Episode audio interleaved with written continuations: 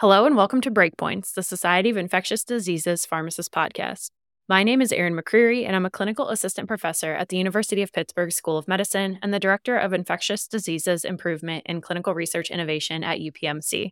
We're really excited to be back this week to continue our ID Week 2023 recap. So, if you missed last episode, we discussed the late breaking clinical trials that were presented in two different sessions this year so please go back and check that out. It's always awesome to see what data is coming down the pipeline that might change our practice in the future. And then this week, we're going to get into those practice changing trials that were published in the last year or so. We're also going to talk about the pipeline agents that were presented at ID Week. It's always so awesome to hear about new drugs in development. But before we do, I do want to introduce the other fabulous Breakpoints hosts that are joining me again this week to review all these cool data from ID Week 2023. So, you know, these fabulous women, they don't really need any introduction, but I will briefly tell you who they are again. So, first is Dr. Julie Ann Justo. She's the clinical pharmacist lead of infectious diseases at Dartmouth Hitchcock Medical Center. Julie, welcome to Breakpoints. Hey, y'all. Good to be back. And Dr. Jeannette Bouchard is a clinical pharmacist liaison for Dayson down in North Carolina, but helping hospitals all over. Jeannette, welcome to Breakpoint. Hi, good to be back so excited to be hosting with my fellow hosts. This is always really fun, these episodes Let's that do we do. this. Yes, there's so much good stuff. And so it's awesome to be able to go back on the platform, watch it online, really dive into these sessions that are always very popular and always very relevant to our practice. So let's get started with no further ado. Julie, do you want to begin with the pipeline? I'll be honest. Uh, selfishly, this pipeline agent session is one of my favorite sessions every ID week. And it's probably because I get to learn all new things that I've never heard of before. And people go super nerdy into pharmacology to kind of give us a sense of these new agents and how they're working. And it just makes my heart sing. So uh, I, I feel like this whole thing is an I feel nerdy. Anyway, so I'm very happy because we're going to talk about a cool agent in the gram negative space, which is called Zerubor Bactam. So these data were presented by Olga Lomovskaya of Qpex Biopharma. This company was actually just purchased by Shionogi over the summer, who are the makers of cefiderocol. So this has implications for what's going to happen with Zeruborbactam, which is a beta lactamase inhibitor, and Shionogi's product, which is cefiderocol as a beta lactam we're all hoping that they're going to have a nice little marriage moving forward. But I'm getting ahead of myself a little bit. So, what did she talk about? She presented data demonstrating Zeruborbactam's relatively broad spectrum of activity compared to the newer beta lactamase inhibitors that are either already on the market or in late stage development. Specifically, we're talking about comparison to the DBOs like avibactam, relebactam, and durlobactam as well as the boronic acid inhibitors, vaborbactam and taniborbactam. So at the beginning of our slide deck, my favorite table actually outlines the Ki values, which is an indicator of potency of the beta lactamase inhibitor across a wide array of beta lactamase enzymes. So it's a beautiful table with eight different BLIs across multiple beta lactamase inhibitors, including many carbapenemases that we are the most scared of. So things like OXA, VIM, IMP, NDM, and L1. So having a comprehensive quantitative comparison of all of these relatively novel BLIs in one place to me was like a drool fest for gram negative resistance geeks. I definitely favorited this table in my library. So the take home point from the data that she presented on this slide is that Zeruborbactam, relatively speaking, had potent activity against these wide variety of beta lactamases, including metallo-beta lactamases. So that's a holy grail compound that we've been searching for for a long time. So that was super exciting. She also presented data on how Zeruborbactam can restore the activity of both IV and oral beta lactams from everything from IV meropenem to oral cefpodoxime, and can restore a wide variety of activity against different gram negative agents, specifically things like Acinetobacter and Pseudomonas but why does it look so good? And she posited that, at least from the medicinal chemistry perspective, it appears minimally impacted by efflux pumps or porin mutations that can start to impact other BLIs. Its pharmacokinetics are also super exciting. So I'm going to get excited. It's like Erin talking about CMV, but stay with me for a moment because this is cool. The half life of Zeruborbactam is about 30 hours. This is such an improvement over kind of our older BLIs like Tazobactam, which, again, if you go back to that recent pod episode, it's kind of on the order of like an hour, hour and a half, and Tazobactam just runs out of the body. Um, but Zeruborbactam hangs out, and that's great. It seems to have linear kinetics, and you can do dose fractionation that would suit whatever corresponding beta lactam you want to put it with. This is the probably most important thing that I heard from this presentation that I did not know before. There are also data she presented on the oral prodrug called, let me see if I got this right, Zeruborbactam isobutyryloxymethyl. So, this oral prodrug of this novel BLI appears to be 100% bioavailable.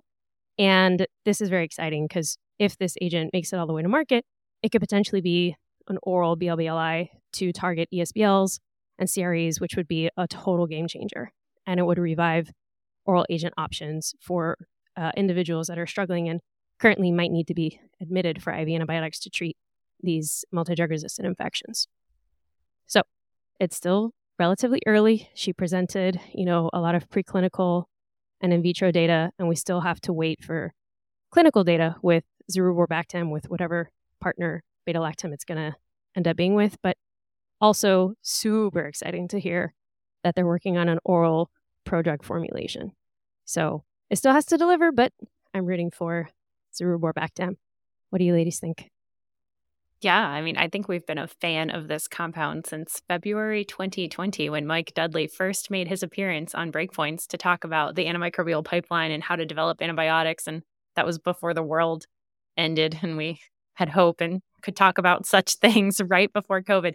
But it just, it's really, really cool. Mike was also instrumental in the development of vaborbactam for those who may not know that. So thanks, Mike, for all the strong work on these awesome beta lactamase inhibitors. But yeah, it checks a lot of boxes, particularly the availability of an oral formulation, which I think is a sore need. Yeah, I agree. The the oral piece is definitely what's most exciting because that's hospital prevention right there. Yeah, I also think it has huge implications for international use, a sore need, especially in other areas where metallos uh, predominate. Yeah, and polymicrobial infections. I mean, depending on what they pair it with, because I don't know if the parent beta lactam is going to be available orally, but I think it's, yeah, got huge implications for war wounds and polymicrobial acinetobacter pseudomixes mm-hmm. and KPC producing Klebs. We had an excellent episode with a pharmacist who's practicing in Ukraine right now, and their antibiotic needs are, you know, so it's so horrible to think about what's going on over there and all over the world. So, yay for new antibiotics. Which, yeah, Jeannette, why don't you talk to us about another beta lactamase inhibitor that's coming down the line? Um, so I'm going to be very brief about this, but I'm going to talk about ceftibuten, leta, let, let, ceftibuten, ledaborbactam, etzadroxil.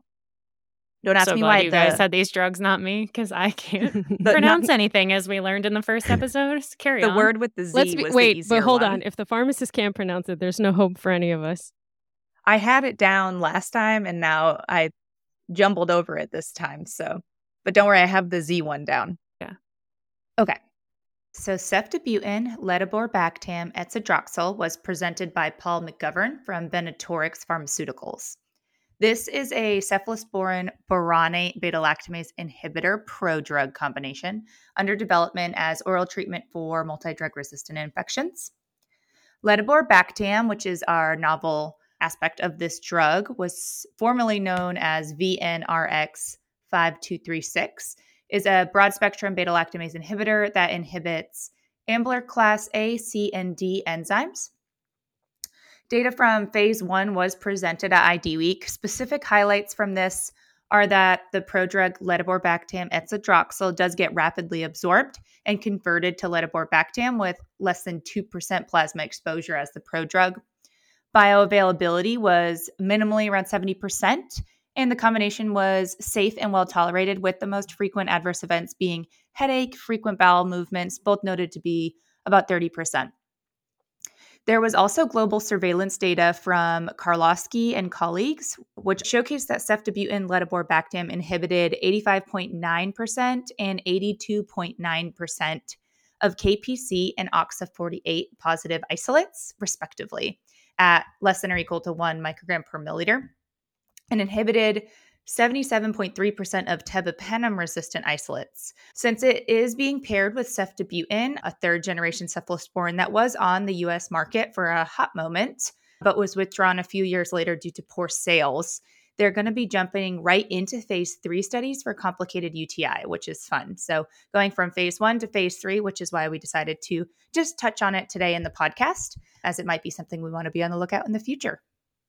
Awesome. Another oral, possibly ESBL and CRE drug, I think is is exciting for sure. Woo-hoo! So it's two BLIs that we're developing orally. But because it's a boronic beta lactamase inhibitor, it would not be expected to have activity against class B enzymes, but still a very important compound and a need for oral. Yay.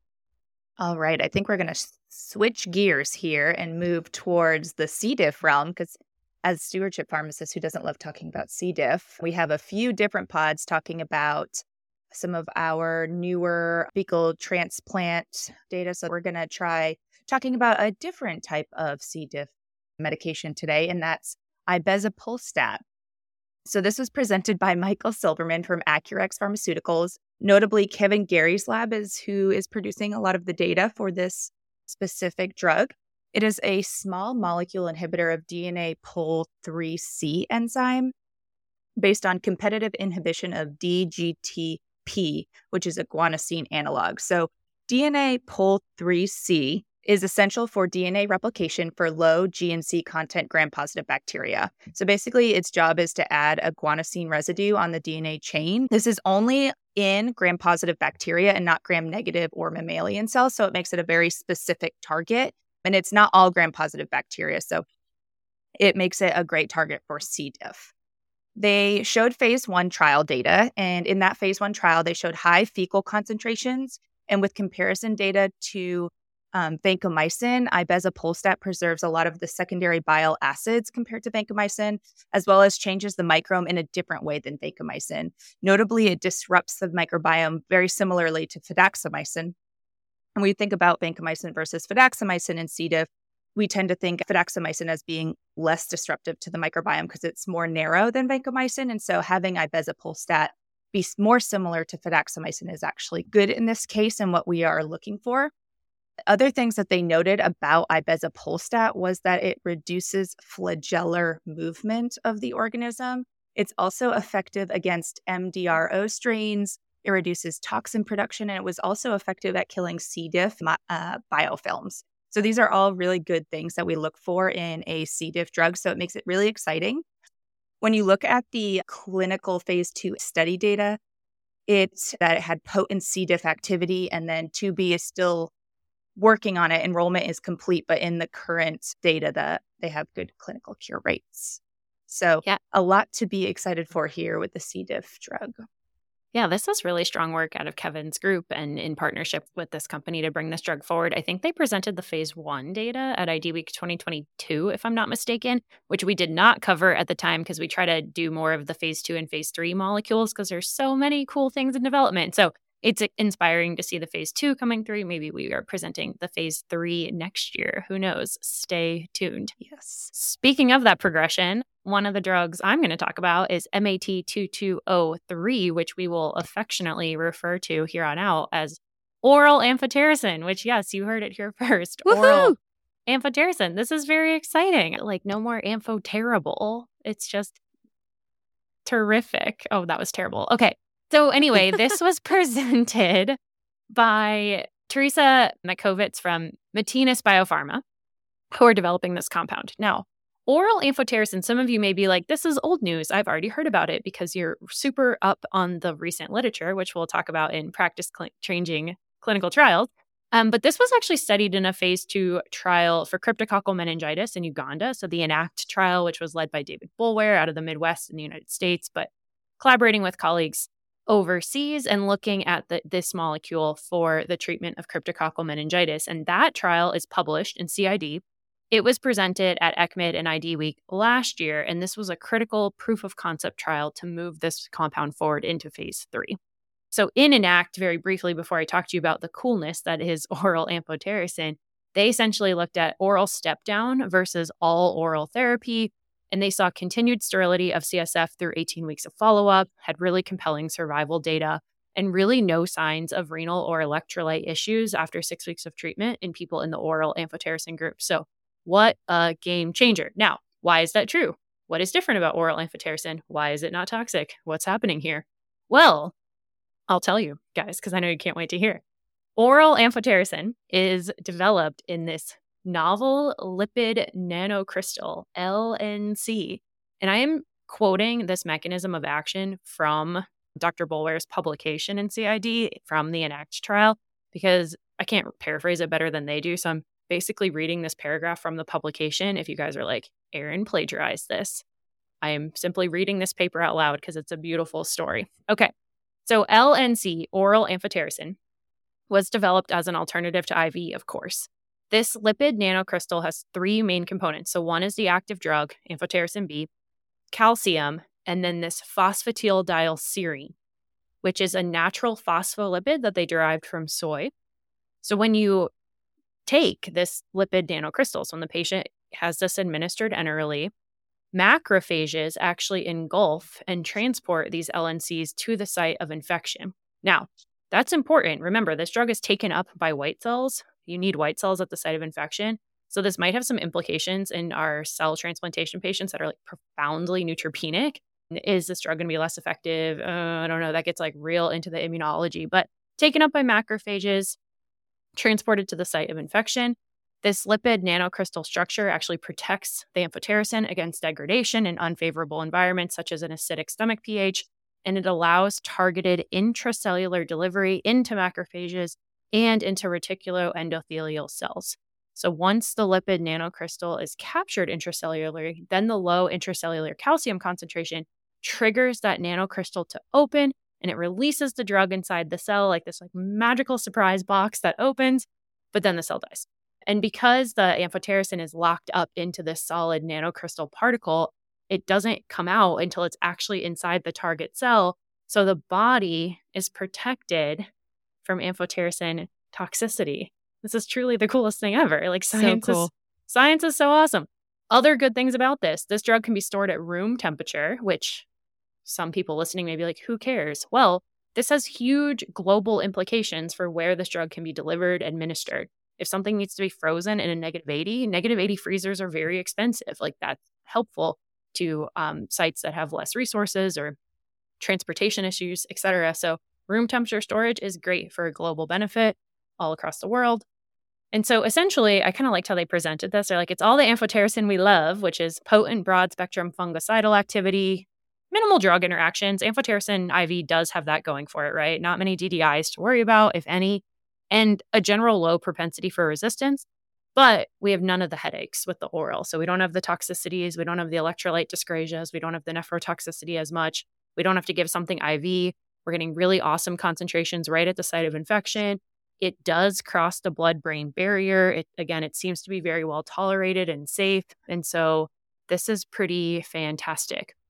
Interestingly, you can't do traditional PK on this compound because of its unique mechanism of action. If you tried to, it would only have an oral bioavailability of about 10%. But because of its targeted nature and the platform delivery, you're getting super high tissue concentrations. And so traditional PK PD is not really going to apply here, which is going to be interesting as we use it further.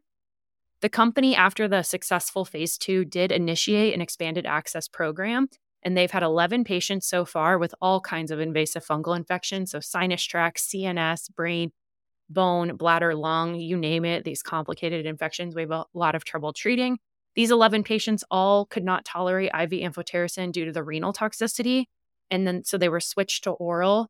After the switch to oral, again, it's only 11 patients, there's no comparator group, but they were all able to be discharged and their renal toxicity reversed back to their baseline, which is pretty amazing. And so, so far, they're stating positive clinical outcomes for these 11 patients.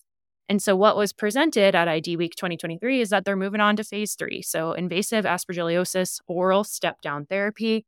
They're focusing their efforts now on this phase three trial. And they're in discussion with the FDA about what this study design is going to look like. So, I am really excited about this compound. I think it's a true game changer. In a really hard to treat patient population. I agree. Let's go. Let's go with all the orals to treat the hard stuff. I'm so excited. Yeah, this is all. I didn't even realize that until I'm like now hearing you guys talk. It's like these are all oral options. This is so great. Okay. And then the last one I'm going to talk about really quick that they covered in the pipeline session is not oral. So I'm sorry, totally broke the pattern of goodness, but this is this is very cool um, because we love T cells on breakpoints. I really do. Love I'm going to make you a shirt that I says love I love T cells. I would wear it every day. I would alternate it with my Eras Tour sweatshirt. Okay. Oh, I would, well, I'd wear it under my Eras Tour sweatshirt, and I would just carry them both with me at all times. I'm wearing okay. my Eras Tour sweatshirt right now. Oh my gosh, you are. I don't yes. have one. We're good. I'll just stick to the T cells. Taylor Swift, Person of the Year, T cells, body oh, component oh, of the year. This is going to become a campaign. Okay. Yes. Okay. I wish I could interview T cells and talk about their glory. Okay. so this was presented by Dr. Richard Reese from AlloVir. AlloVir uh, is a company developing antiviral modalities in different forms. They're, they're developing things that are going after 11 viruses that either have no approved or very limited effective treatment options. This is very cool. So, what they presented was posoleucel, which is, for those at home looking up the chemical compound, ALVR 105. So, this is an allogeneic, quote, off the shelf, and that's important. I'll come back to that.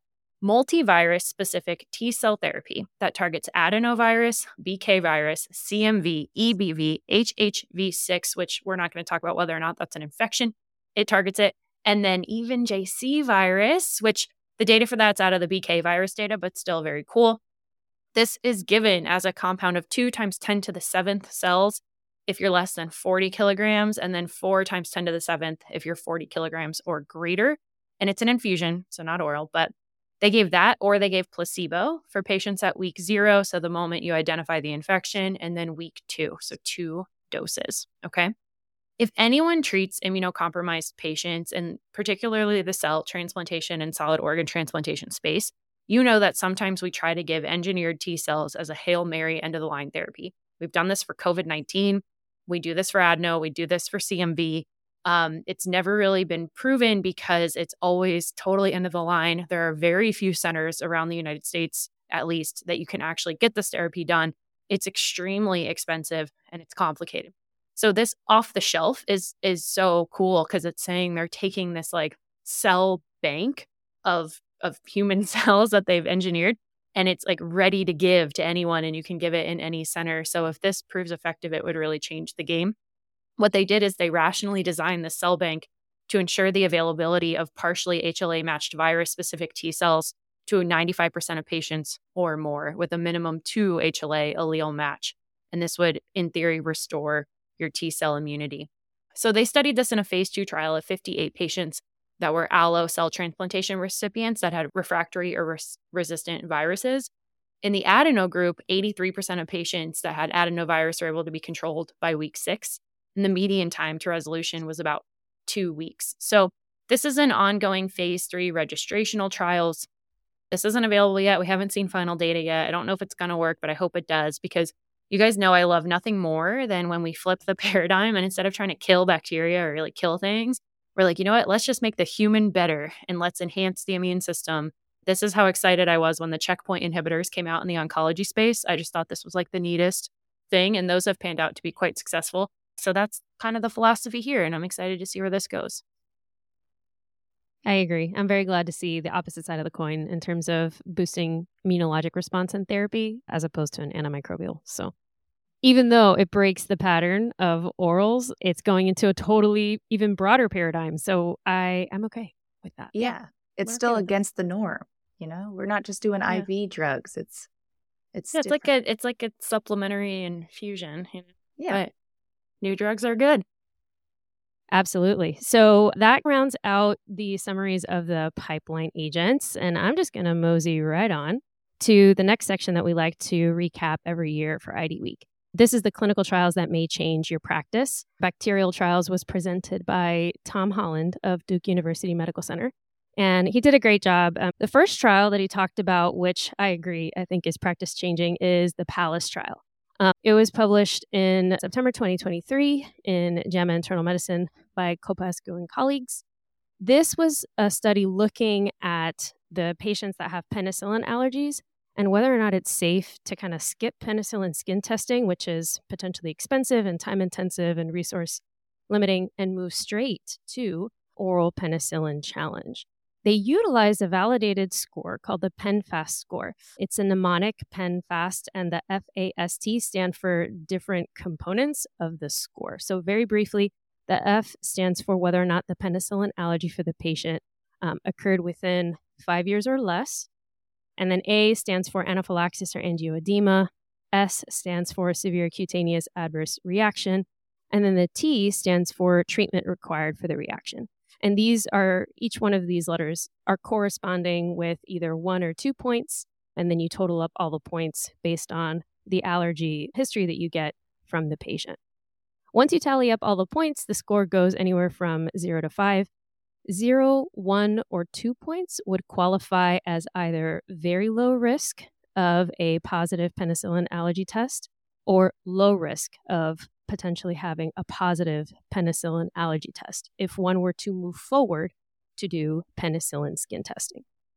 So, using this PenFast tool, if there's zero, one, or two as the patient's individual score based on their penicillin allergy history, you would be able to move forward, in theory, to go straight to an oral penicillin challenge, which would save all the time and uh, energy for the skin testing.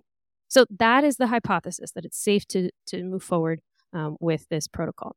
It's an open label randomized controlled trial. It was set up as a non inferiority study with a, a pre specified 5% uh, margin. It was conducted in six outpatient centers within the United States and Australia. Patients uh, could not have a history of anaphylaxis uh, to penicillin. Patients were randomized to the standard procedure, which would be penicillin allergy skin testing. And then, if that looked good, they'd move forward to um, oral penicillin challenge, or this new methodology where we would apply PenFast. If they had a low enough score of zero, one, or two, we would move straight to oral penicillin challenge and potentially save some time. The primary endpoint was physician verified positive oral challenge, which would be bad. We don't want to see these, right? Um, and this is defined as a reaction occurring within an hour and having signs of an immune mediated uh, response. They enrolled 377 patients, 190 in the skin test group, which was the standard of care, and then 187 in that new oral challenge group. Interestingly enough, the majority of patients enrolled in this trial, over 94%, were either very low risk, zero points, or low risk at one point. Most patients, over 84% of the oral challenges that were used, they were given either single dose amoxicillin of 250 milligrams or 500 milligrams. So for those centers that are doing a lot of this oral penicillin antibiotic challenges, they'll recognize this regimen. Interestingly enough, it seemed very feasible. So, what did they find? There was one positive oral challenge in each arm of just under uh, 200 patients. So, the risk difference between the two arms, the standard versus the, the novel regimen, was 0.0084%. It was uh, not statistically significant. Most importantly, they had a 5% non inferiority margin for the upper bound, and then their 95% confidence interval only went up to positive 1.24. So they met their non inferiority endpoint for this new procedure of moving straight to oral penicillin challenge with the application of the PenFast tool. There are no serious adverse events in either arm. And for the two patients in the entire study that did have a reaction, to the oral penicillin challenge, they were managed each with one dose of diphenhydramine and their symptoms resolved. The take home was, you know, there's a lot of folks that have been interested in trying to delabel penicillin allergies safely and appropriately, but scale has been kind of an issue if you've been relegated to trying to do skin tests first and then followed by an oral penicillin challenge. This would streamline things remarkably. So I'm really excited for locations that don't have access to to skin testing that they can potentially move and get a good bulk of people straight to oral penicillin challenge. Ladies, what do you think? Yeah, I think people should do this. I think this is I think if you're going to do one thing this year, if you're not doing it. I said this last year too, so if you haven't done it yet, that's okay. We're very busy, but if your stewardship program or your infectious diseases program is going to tackle one thing this year, it should be penicillin allergies. It makes such a huge impact on patient care. And we've been doing graded challenges in Pennsylvania as well because pharmacists cannot administer skin testing in Pennsylvania and it's expensive and time consuming. And so we just went straight to oral challenges, or if they're in the hospital, we do 10% test dose IV challenges. We've done hundreds and hundreds and hundreds at this point with no reactions. We let graded challenges be done in any any clinic, any unit of the hospital, any prescriber can order it, any nurse can activate it. They don't have to be under special observation and they're very very successful. So I think you should do this. I will say too, I was fortunate enough in September of this year to spend time in Australia with this group. So Jason Trubiano is the senior author on this paper and all of his colleagues are the authors on this paper and I got to watch them in action and at their hospital in Melbourne, Australia, they have a whole allergy service that rounds and so they have a pharmacist, an APP, uh like a fellow, a visiting fellow and then Jason goes on rounds too and they interview the patients, they go through the PEN-FAST score, they talk to the patients and they either do the oral challenge right there in the hospital or they refer them to clinic if they have more severe reactions. It's really, really amazing what they've done and the amount of resources they have to do it because they've proven that this is such a valuable program. And that's spread throughout Australia. So a lot of hospitals are getting these allergy services, which have a full pharmacist FTE to support them. Pretty amazing work. That's awesome. That's really enviable to have that amount of resources focused on allergy. But I'll say eh, it can be done even with a lot less. So I'm I'm sitting here at DHMC and I was super impressed. I walked in and I looked at their beautiful pre-built order panels for how to handle like they pretty much automated everything. Like it's all right there. Whether you're a nurse, a physician, uh, a medical intern, you can walk through the entire algorithm, and it's so easy to order an oral Amox challenge. So it it can be done. There's lots of centers that have examples, and I know folks are more than happy to share if you want to reach out to them. Awesome. Yeah, I think it's it's if you're listening to this podcast, this is the thing you should do. So you can stop now, I guess. Although what Julie's about to what Julie's about to talk about in the bacterial practice changing trials is also something you should do. So this is another readily implementable. And Tom said this too when he was reviewing these, he had a summary and he's like, So, great challenges, do it. And then this next one you're going to review with us, Julie, is another one he said you should immediately start implementing in your practice. So, yeah, teach us. Yeah, so so I'm taking a little bit more time on on both of these because we're trying to encourage people to do it. But I again, I strongly encourage you pull these papers, read them, watch Tom's lecture. It's all great. Um, the second study is the DoxyPEP study. So this was published in April of 2023 in New England Journal of Medicine by Luetkemeyer and colleagues. It's basically talking about post-exposure prophylaxis with doxycycline to prevent sexually transmitted infections. So the fun history here. Everybody in the room and pretty much in ID loves Doxy. It's like everybody's favorite antibiotic. There have been lots of, he made a really funny joke giving a shout out to what antibiotic are you that quiz that was circulating a while ago and like all of us were lamenting when we got anything other than doxy and he made me laugh out loud when he like showed his slide that he got clindamycin and he's like i don't know what this means and he quickly like sped past the slide. So yes this has nothing to do with the science but for the moment i you know geeking out again i i thought that was very funny. Um, so what's the context for how this particular trial of doxypep came to be? So previously there is a trial that was published called the IPERGAY trial, which was conducted in men who have sex with men on HIV pre exposure prophylaxis. They were given this doxy, doxycycline as post exposure prophylaxis, and it demonstrated a 47% reduction in subsequent diagnosis of sexually transmitted infection. And so, th- what they wanted to do with this trial, DoxyPEP, was extend the patient population to MSM and transgender women who are taking um, HIV PrEP or those who were living with HIV. So, this is an open label randomized controlled trial. The patients must have been diagnosed with a sexually transmitted infection within the last year. They performed this trial in San Francisco and Seattle, and the patients had to undergo quarterly STI testing, so routine STI testing to pick things up. Patients were randomized in a two to one fashion to either post exposure prophylaxis with uh, doxycycline 200 milligrams as a one time dose um, or standard of care, which was no doxycycline PEP. In total, 641 patients were enrolled, 433 in the doxypep arm versus 208 in the standard of care arm. The primary outcome was the incidence of one or more sexually transmitted infection within the following quarter. So here's the punchline. They demonstrated a 66% relative risk reduction in STIs within that next quarter following that potential exposure. Crude incidence of STI was 10.7% in the doxypep arm versus 31.9% in the standard of care arm, which led to that relative risk of 0.34, which was uh, statistically significant. Um, when they broke it down by the individual STI, be it gonorrhea, chlamydia, or syphilis, all three of those also were significantly uh, decreased as subgroup analyses. There was a small increase in resistant gonococcal infections. So, five out of the 13 gonococcal infections in the doxy arm ended up having some doxy resistance. And then two out of the 16 gonococcal infections in the standard of care arm ended up having some resistance. That is an important signal that we need to pay attention to in the data. Importantly, there were no serious adverse events noted in the trial.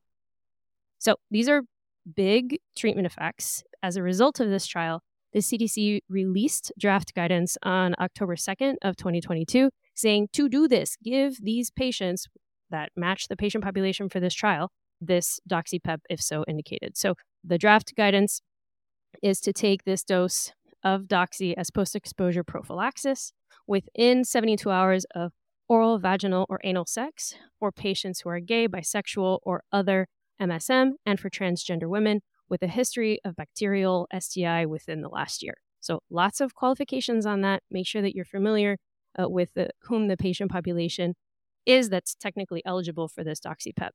In addition, the CDC, because these uh, guidance recommendations are in draft form, they had an open comment period that actually closed in mid November. As of the time of this recording for this podcast episode, we're still awaiting the final versions of the guidelines, but we anticipate them to come out relatively soon. This is truly practice changing. And in addition to screening patients that would be eligible for DoxyPep, there's also lots of patient counseling on how to safely take Doxy, manage any side effects. Of course, we're going to take the opportunity to counsel on safe sexual practices, additional um, STI testing for things like HIV and so on. So, super cool. What do you guys think?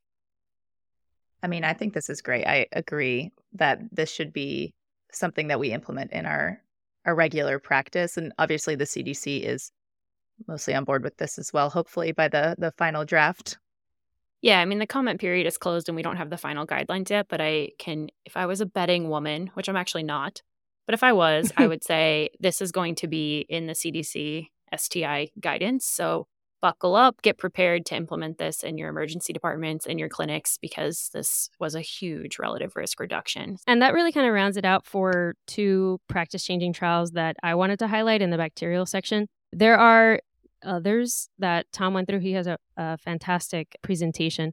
Just uh, some teasers. The ceftobiprole data for Staph aureus bloodstream infection is definitely there. I'm choosing not to go over it right now because we're going to have a whole podcast episode in uh, first quarter of 2024 where we're actually going to bring Tom onto the pod and he's going to tell us all the deets about this ceftobiprole study. So I know I'm teasing that a little bit, so I apologize, but um, it deserves its whole episode. Everybody loves Staph aureus bacteremia. At least I do. Yeah, we can't wait for that. And listeners of Breakpoint, stay tuned for some announcements that'll be coming on social media, our LinkedIn for the Society of Infectious Diseases Pharmacists, et cetera, because it'll be a Breakpoint episode that we're going to invite the entire world to, to participate in. So, to talk about the Eradicate trial. So, we're really thrilled about this and stay tuned for more. And with that, let's talk about CMV again because we haven't in the last 20 minutes. So, it, it's time. I'm just kidding. I'm actually only briefly going to talk about CMV, but I am, well, I'm not kidding. I always, but anyway, so I'll very briefly talk about CMV, but we're going to move into the practice changing trials in the antiviral space, in the viral infection space. And the presenter did say her favorite infection is also CMV. So, yay for that.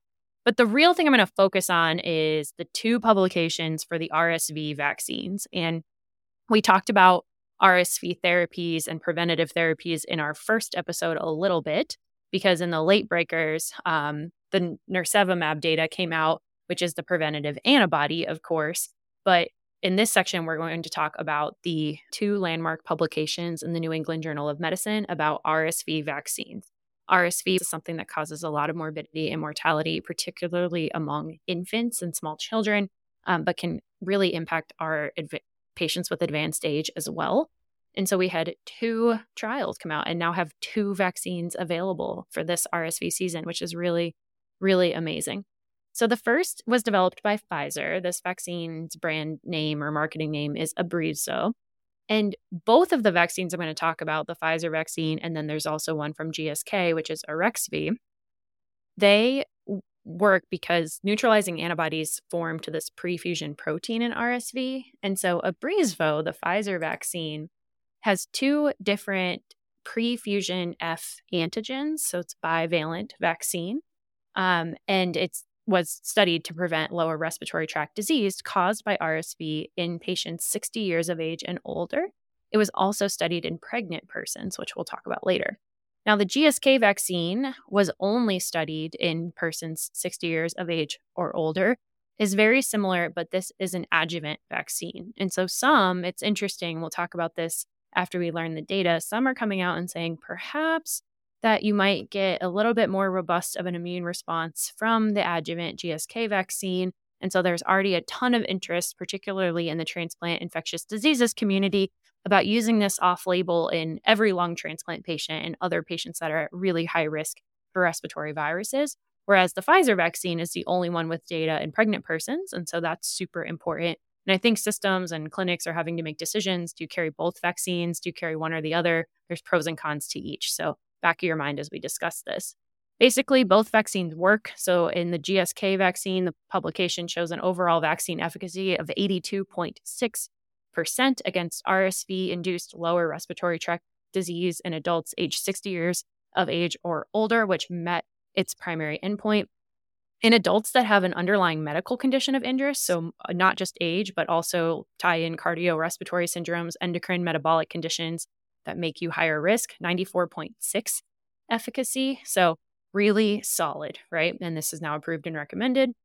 Pfizer, looking at least at the interim data um, that was published, the data cutoff date for this interim analysis was July of 2022. This was published in the New England Journal in 2023. They looked at a vaccine efficacy of about 66.7%. And this, again, was only in their elder population.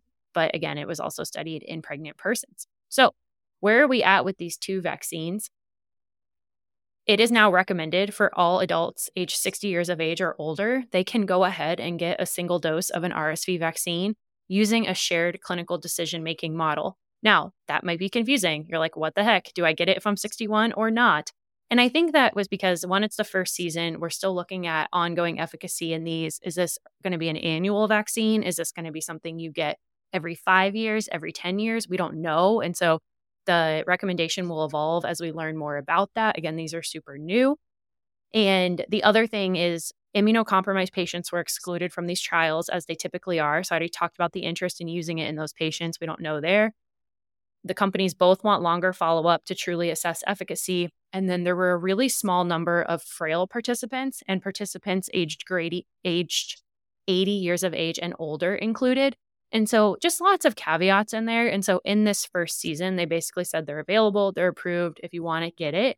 But we need to learn more data about who will optimally benefit and what the dosing schedule for life is going to look like. But regardless, I think this is very exciting. And I think if you are an adult age 60 of years of age or older and going to be around babies this RSV season, you should probably go ahead and get it, which lending then to our infants and young children recommendations the CDC says to prevent severe RSV disease in infants, that maternal RSV vaccination should be done with the Pfizer vaccine. Or if the the mother was not vaccinated, then infants can now get immunization with the RSV antibody, which is nirsevimab, which we cover a lot in our first episode. Not gonna lie, I don't really love the term vaccination for use of this monoclonal antibody because giving a monoclonal antibody for prevention is like not a vaccine, but I do understand what they're getting at here.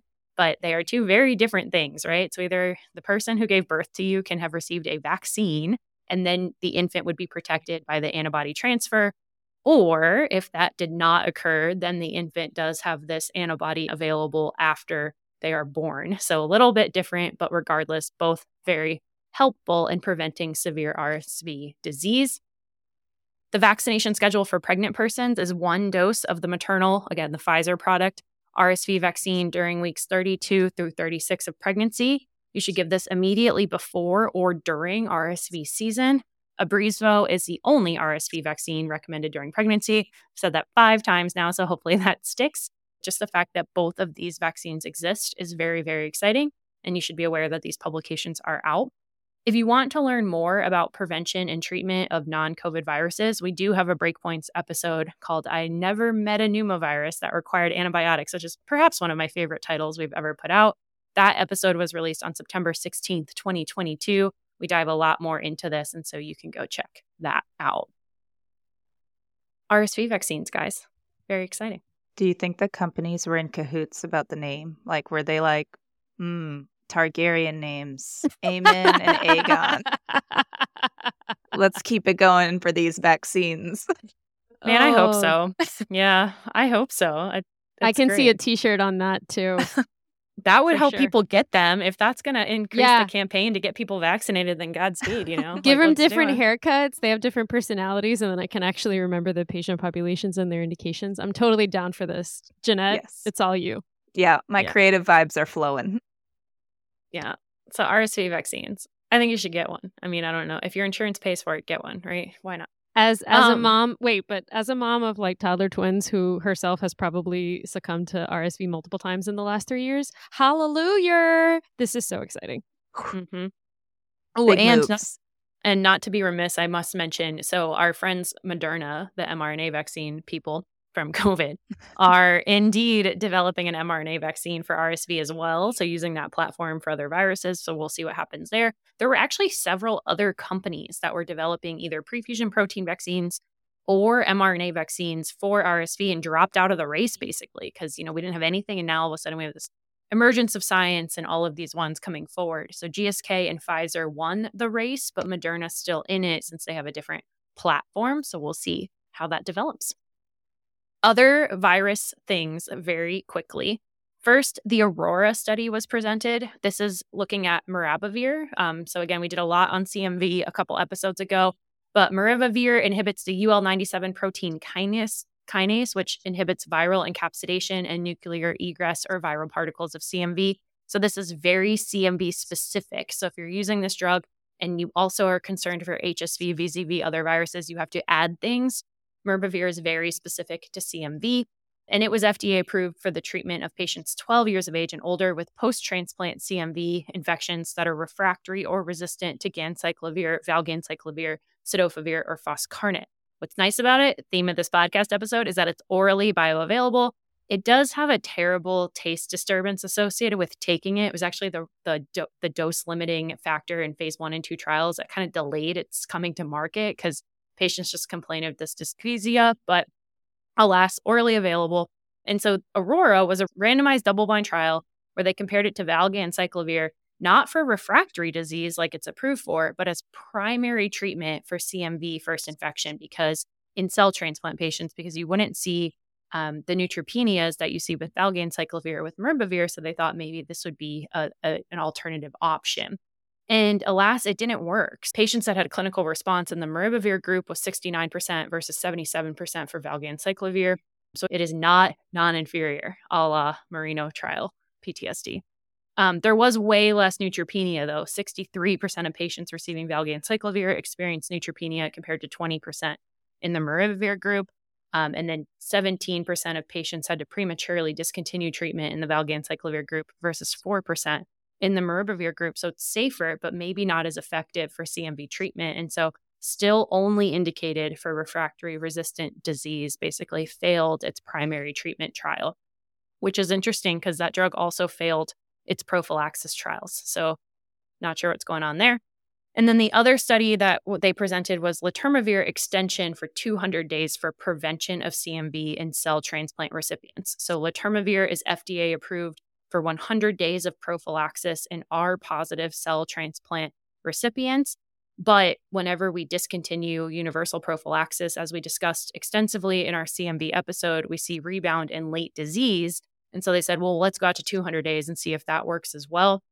So this was a randomized, placebo controlled, parallel group, multi site, double blinded efficacy and safety study. What happened is everyone got letermovir for 100 days and then they split and said, okay, you continue letermovir for 100 more and you go to nothing, which is just routine monitoring. And the primary endpoint was 2.8% of patients in the letermovir group got disease versus 18.9% in the placebo group. This was an endpoint of clinically significant infection or disease from week 14 through week 28. And so I guess this tracks, right? You're not going to get CMV if you're on therapy, right? So this makes sense. It was st- statistically superior. But when you stop letermovir at day 200, we still see late disease. So at week 38, the letermovir group was 14.6% versus 20.3%. And then week 48, again, 14% versus 20%. So less numerically less later disease, but you're still seeing later disease. These data actually aren't published, but they were presented at the Tandem meeting in February. And um, it's ongoing. If you want to track these data, it's on clinicaltrials.gov. And then, last but certainly not least, our pediatric friends. This was a poster that was presented at ID Week, so it's not published either, but also on clinical trials. It's a phase 2B open label multi-center single arm study from birth to less than 18 years of age following allogeneic cell transplantation, looking at letermovir pharmacokinetics. So, yay for doing PK studies. The adolescent data was what they focused on in this presentation. And the punchline is for ages 12 to 17, the PK is really similar to adults. And so, if you weigh at least 30 kilos and you're an adolescent, you're going to get the same letermovir dose as adults do. And that's it. Jeannette, do you want to talk to us about fungus? Yes, your enthusiasm for CMV will never cease to amaze me, since it is the most applicable disease state to most of our practices. Hey, really you say though. that, like, but no one sees CMV. I know. I know. Like, I was being sarcastic.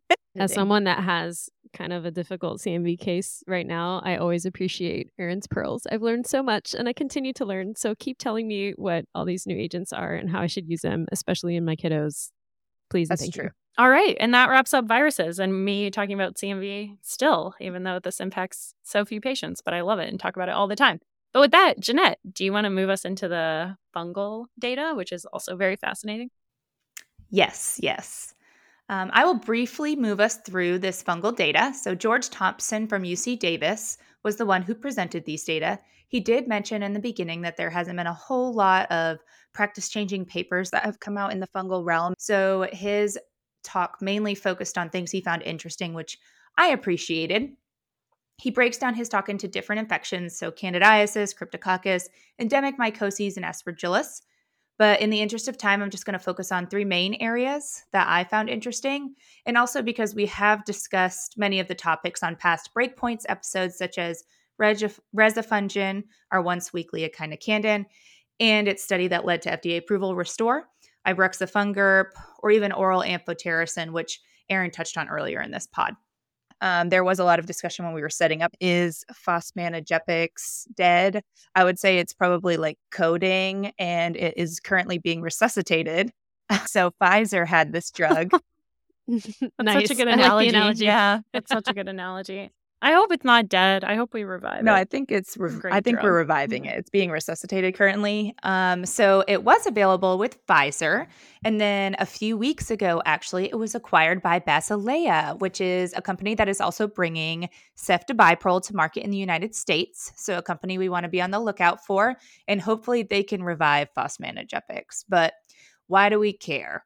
So, George Thompson presented on a paper published in CID, as well as a case series that was a late breaking oral abstract at ID Week. Full data is available under the late breaking abstracts in ID Smorgasbord on Thursday, October 12th. So, this late breaking abstract again was a case series of patients involved in an outbreak of Fusarium solani fungal meningitis following the receipt of epidural anesthesia in Matamoros, Mexico, which is a popular medical tourist destination.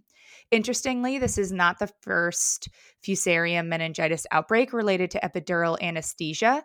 So in 2002, there was an outbreak in Durango, Mexico, with Fusarium solani meningitis with a 50% mortality rate. Now, traditionally, we have no good options for these patients. At the beginning of the outbreak this past year, the recommended regimen was amphotericin and voriconazole. However, they were able to get some patients fosmanogepix. And in those patients who received this drug, there was a 14% mortality rate, so one out of seven patients, as compared to 65% or 11 out of 17 in those who did not receive this drug. Notably, the patient who was on fosmanogepix and ended up passing away was on it for less than 10 days, so that may have played a role. Now, these are very small numbers. However, it is very promising um, and why we're looking forward to this agent. Yeah, I mean, I mean, again, I know it's like a case series, but and tragic, tragic fungal meningitis, fusarium meningitis is bad, and to get that after getting anesthesia in Mexico is bad. I know it's a handful of patients, but saying 65% of them died without fosmanogepix, which like tracks. Like this is most of these patients die because we have no option. And then a 14% mortality if you added this drug. What? I definitely think it needs yeah. more looking into for sure. Yeah, I'll be a little nauseous to not die, mm, yes. which is its main side effect. But yeah.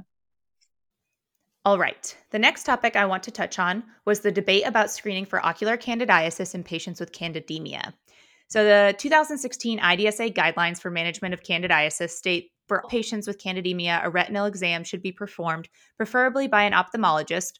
And this statement was backed mostly by clinical judgment and basically the consequences of missing candida endophthalmitis. However, in 2021, the American Academy of Ophthalmology, or AAO, recommended against routine ophthalmologic consultations for patients with candidemia and instead suggested targeting patients who had specific symptoms of ocular infection, you know, instead of just blanket screening everyone. And they stated that endophthalmitis is now more rare in patients with candidemia with improved treatments and detection, citing it occurs in less than 1% of patients routinely screened due to candidemia. And they also stated outcomes data to support routine screening is lacking. A newer systematic review and meta analysis was highlighted, and this was from May of 2023. And they found that among 66 studies that reported patients with candidemia who developed candida endophthalmitis, 35 studies used definitions consistent with concordant candida endophthalmitis. So this is more like a cut and dry definition of endophthalmitis. And of those concordant studies, they found a slightly different pooled prevalence of about 1.83% compared to the American Academy of Ophthalmology's less than 1%. The study also found that Candida albicans candidemia specifically as opposed to non albicans candidemia. And TPN were associated with Candida endophthalmitis. However, it should be noted that only four different factors were actually able to be analyzed in the meta analysis. So, where does this leave us? It doesn't seem like there are strong indicators for risk factors to help determine which patients may most benefit from an ophthalmologic exam. And a recent CID viewpoint out of uh, UPMC recommends strategies that use maybe updated photographic technology that would allow for more high resolution retinal images that you could actually train someone in the hospital to use to provide these screenings for patients and then to couple that with teleophthalmology in order to cut down on wasted time and costs of uh, screening all of these patients overall, based off of the evidence that was presented, as well as some of the discussion, I think the debate is definitely still there of what to exactly do with these patients in terms of screening them. Be a good pro con episode. Mm-hmm. I really want to know come, what Dr. Glaucomflecken would do. Is this a pants patient or is this a telemedicine patient? Like, I, no, it, it hey, I, am a pharmacist, so I'm not really going to weigh in on this particularly, but I am paying attention to the conversation. And I appreciate the most of the conversations that are trying to balance the benefits and the risks as well as resource utilization. Because let's be honest, there's only so many hours in the day. I'm hopeful that people will continue the conversation. Definitely. The last thing I did want to talk about was endemic mycoses mapping. So he had a couple of slides specifically on the paper by Mazi and colleagues, The Geographic Distribution of Dimorphic Mycoses in the United States for the Modern Era. And this was a retrospective analysis of greater than 45 million Medicare beneficiaries from 2007 to 2016. And they mapped the geographic distribution based off of this data of the dimorphic mycoses. And it shows that the maps are clearly expanding. There was a mention in the presentation to be a little bit careful because sometimes these are people who have traveled and then where they're being treated. However, if you look at the maps themselves, I think even if you take into consideration that people are traveling and coming back to their hometowns, that doesn't explain the map expansion. He did make a really great point that these um, infections should be mandatory reportable and that the ATS CAP guidelines should mention histo or endemics in general in their guidelines.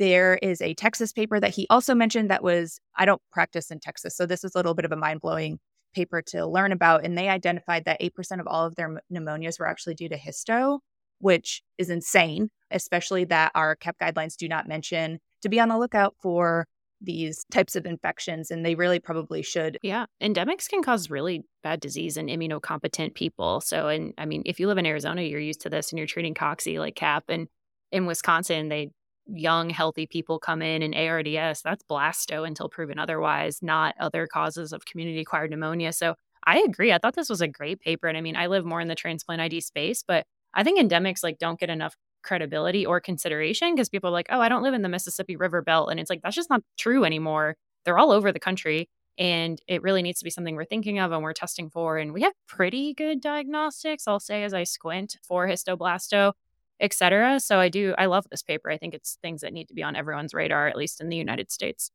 Yeah, the only thing that I will add is a shout out to a partner podcasts in infectious diseases. So Editors in Conversation, which is hosted by Cesar Arias, they had a really interesting podcast episode on climate change and antimicrobial resistance that came out in early October 2023 that had a guest panelist, Arturo Casadevall, that was a microbiologist that was basically talking about how we're going to see more and more changing epidemiology and the pace is going to increase. So we're going to uncover new organisms and the genomics and proteomics of existing uh, organisms out in the environment are going to change. And I see this as the result of that in terms of endemic mycoses, but it has other implications. So, again, nerdy content for our audience listeners who will probably also enjoy that episode of a, a partner aligned pod. Yeah. So, take a listen to that if you're so inclined. And Jeannette with all the pop culture TV references for our practice changing data. Uh, all right, ladies, with that, that brings us to the end of our second episode recapping IDWeek 2023. Thank you, everyone, for going on this journey with us. And there's so much content you can explore. And thank you for listening to Breakpoints, the Society of Infectious Diseases Pharmacist podcast. This episode was co hosted by the Breakpoints hosts, Erin McCreary, Julie Ann Justo, and Jeannette Bouchard. Breakpoints was created by Julie Ann Justo, Erin McCreary, and Jason Pogue. This episode was produced by Doctors Megan Klatt and Jeannette Bouchard. It was peer reviewed by Doctors Angel Hayerly and Xing Tan. The executive producer of Breakpoint is myself. Our theme song was recorded by SIDP member Dr. Steve Smoke, and you can subscribe to Breakpoints on Apple Podcasts, Overcast, or wherever you get your podcasts. Thanks for listening and helping SIDP achieve our vision of safe and effective antimicrobials for now and the future.